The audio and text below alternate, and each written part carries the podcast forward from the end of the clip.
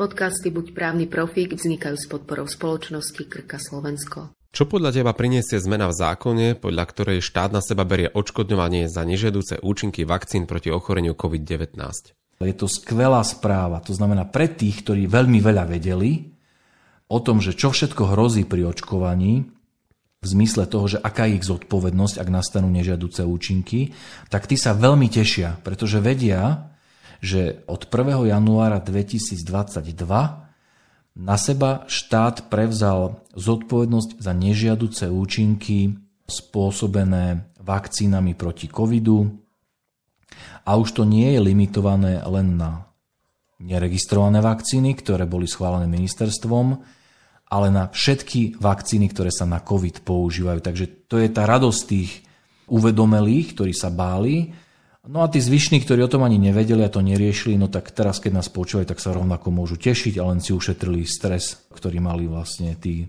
tej prvej skupine. Povedzme si ešte krátko, že čo je to vlastne to odškodňovanie vakcín, lebo možno nie všetci lekári a taktiež aj niektorí pacienti, ktorí nás počúvajú, vedia, že ako to v praxi môže fungovať, že niečo sa mi stane, musí byť nejaký postup, že sa to musí niekde nahlásiť a potom ten človek sa má niekde obrátiť, podať žalobu, alebo ako vlastne má postupovať. Tak pri škode na zdraví, ktorá vyplýva z použitého lieku alebo vakcíny, je obrovské riziko to, že tá zodpovednosť poskytovateľa zdravotnej starostlivosti, ktorý vakcínu liek použil, je tzv. objektívna. A ja to teraz vysvetlím, že v čom je to vlastne riziko. Ty môžeš použiť liek alebo vakcínu e, úplne v súlade s tým, ako je registrovaná. To znamená so súhrnom charakteristických vlastností. To znamená, že ju správne použiješ, správne identifikuješ, že pacient je vhodný na tento liek alebo vakcínu, nemá žiadne kontraindikácie, všetko sedí, proste všetko vykonáš tak, ako my hovoríme, že ako z veľkej knižky, ale stále tam je určitá miera rizika, že tá účinná látka toho lieku alebo vakcíny môže s telom pacienta zareagovať a môže vyvolať nejaký nežiaducí účinok, ktorý môže mať povahu úplne akože zanedbateľnú, ale niekedy až fatálnu. A napriek tomu, že poskytovateľ urobil všetko tak, ako mal, on naozaj on postupoval lege artis, tak napriek tomu za takúto škodu bude zodpovedať. To je tá objektívna zodpovednosť. To znamená, že ty v určitom momente si naozaj akože hráš vabank. Bez ohľadu na to, že si si splnil všetky povinnosti, máš to naštudované, rozumieš to, postupoval si správne, jednoducho ak vakcína vyvolá nežedúci účinok, e, spôsobí škodu na zdraví, ty ako poskytovateľ budeš zodpovedať. A preto sa mnohí poskytovatelia ktorí boli v tej skupine tých, akože to mali kvázi naštudované, že rozumeli ako keby tomu riziku, tak sa očkovať báli.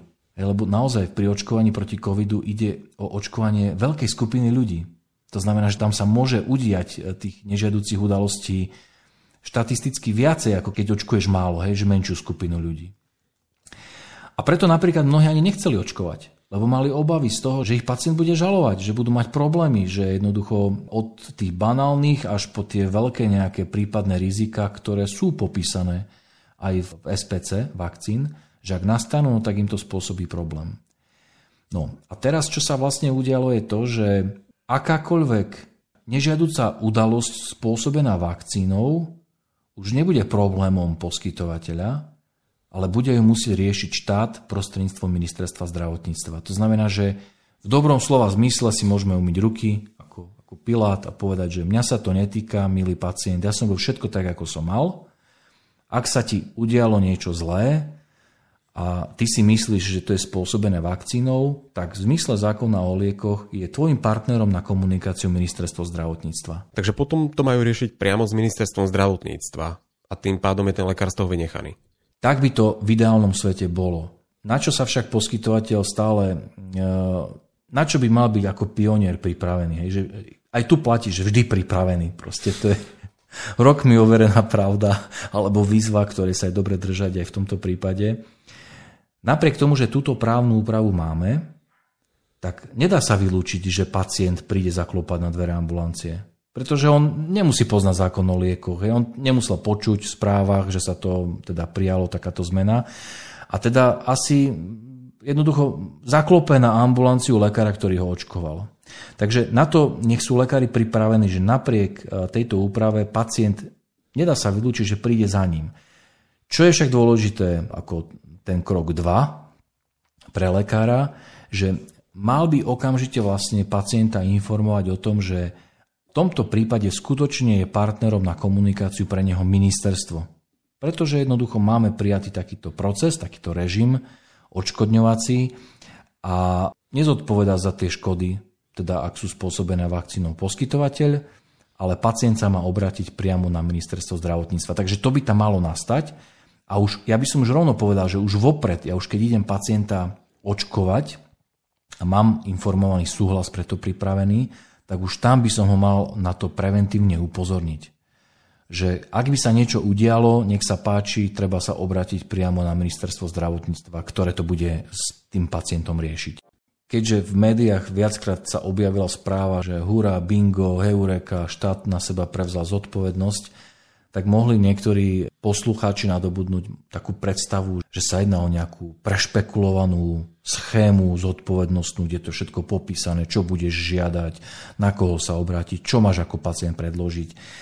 No a ja by som teraz žiaľ všetkých musím vyviezť z omilu, pretože v podstate sa rozprávame o jednom paragrafe v zákone o liekoch, ktorý skutočne konštatuje len tú jednu vec, o ktorej hovoríme, že ak ide o škodu na zdraví spôsobenú vakcínou proti covidu, ktorá bola podaná, a to je tá zmena dôležitá, od 26.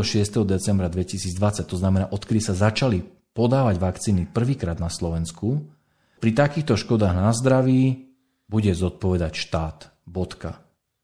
A nič tam nenachádzame o tom, že čo má pacient predložiť, v akej lehote to má urobiť, čo bude ministerstvo robiť. Nič tam nemáme.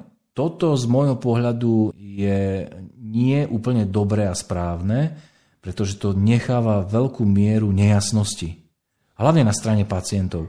Pre poskytovateľov v zásade ja si myslím, že to nie je úplne že katastrofické, ale na druhej strane tým, že tam nie je úplne presne uvedené, ako by to malo fungovať. Vieš, že ten pacient nevie, čo má robiť, tak to istým spôsobom môže ohrozovať aj poskytovateľov zdravotnej starostlivosti, lebo akože pacient, ktorý nevie, čo má robiť, no tak začne strieľať všade na okolo. Hej. To je, žiaľ, to je tá skúsenosť z praxe. A tým, že nevie presne, čo má robiť, no tak sa môže stále obrátiť aj na toho poskytovateľa, čo môže poskytovateľa nejakým spôsobom zaťažiť, vystrašiť a tak ďalej. Takže to je ten handicap, ktorý si myslím, že tá právna úprava má a ktorý by bolo dobre čím skôr odstrániť. Ale z môjho pohľadu Skvelý prvý krok, treba v tom pokračovať.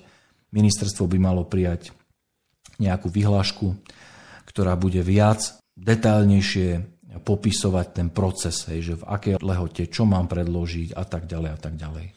Ako táto zmena legislatívy ovplyvní zodpovednosť, ktorú nesú farmaceutické firmy a ako majú oni zodpovednosť za tie nežadúce účinky vakcín? Ja si myslím, že sa to zodpovednosti výrobcu a držiteľa registrácie vakcíny nedotkne pretože mm, stále v zákone o liekoch nám ostáva také ustanovenie, ktoré hovorí to, že zodpovednosti za škodu spôsobenú liekom, ktorý bol použitý v súlade s jeho SPC, e, sa držiteľ registrácie a výrobca nevedia zbaviť. To znamená, potenciálne môže nastať e, taká situácia, kedy vznikne škoda na zdraví u pacienta, ten už nepôjde za poskytovateľom, super, tešíme sa, poskytovateľia si ušetrení, ale pôjde za ministerstvom, preukáže, že skutočne to má súvis s vakcínou, ministerstvo vyplatí nejakú náhradu a následne sa možno obráti s nejakým nárokom na regres voči vlastne držiteľovi registrácie tej vakcíny, ktorá bola podaná. Toto vylúčené nie je. Ale v podstate už sa to netýka ani pacienta, netýka sa to ani poskytovateľa. Je to už v podstate hra medzi ministerstvom a medzi držiteľom registrácie alebo výrobcom. Podcasty Buď právny profík vznikajú s podporou spoločnosti Krka Slovensko.